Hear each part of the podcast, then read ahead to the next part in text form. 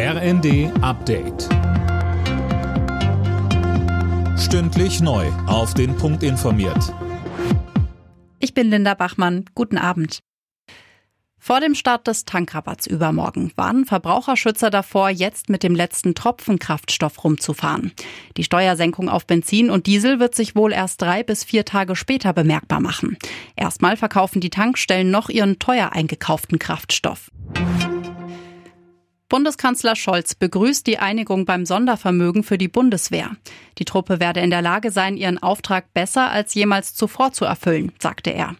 In der vergangenen Nacht hatten die Ampelparteien und die Union einen Kompromiss gefunden. Die 100 Milliarden Euro fließen demnach komplett an die Bundeswehr. Scholz sagte, Insofern wird jetzt Deutschland einen erheblich größeren Beitrag zur Sicherheit in Europa leisten.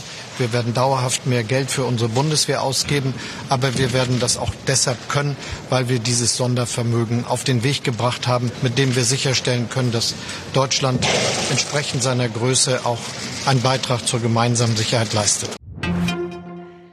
Bei einem EU-Sondergipfel wird weiter über Sanktionen gegen Russland beraten.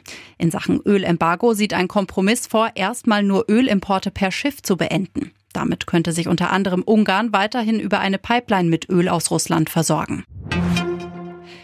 Das 9-Euro-Ticket für den Regionalverkehr sorgt weiter für einen Ansturm. Alleine die Deutsche Bahn hat bislang 2,7 Millionen Stück verkauft.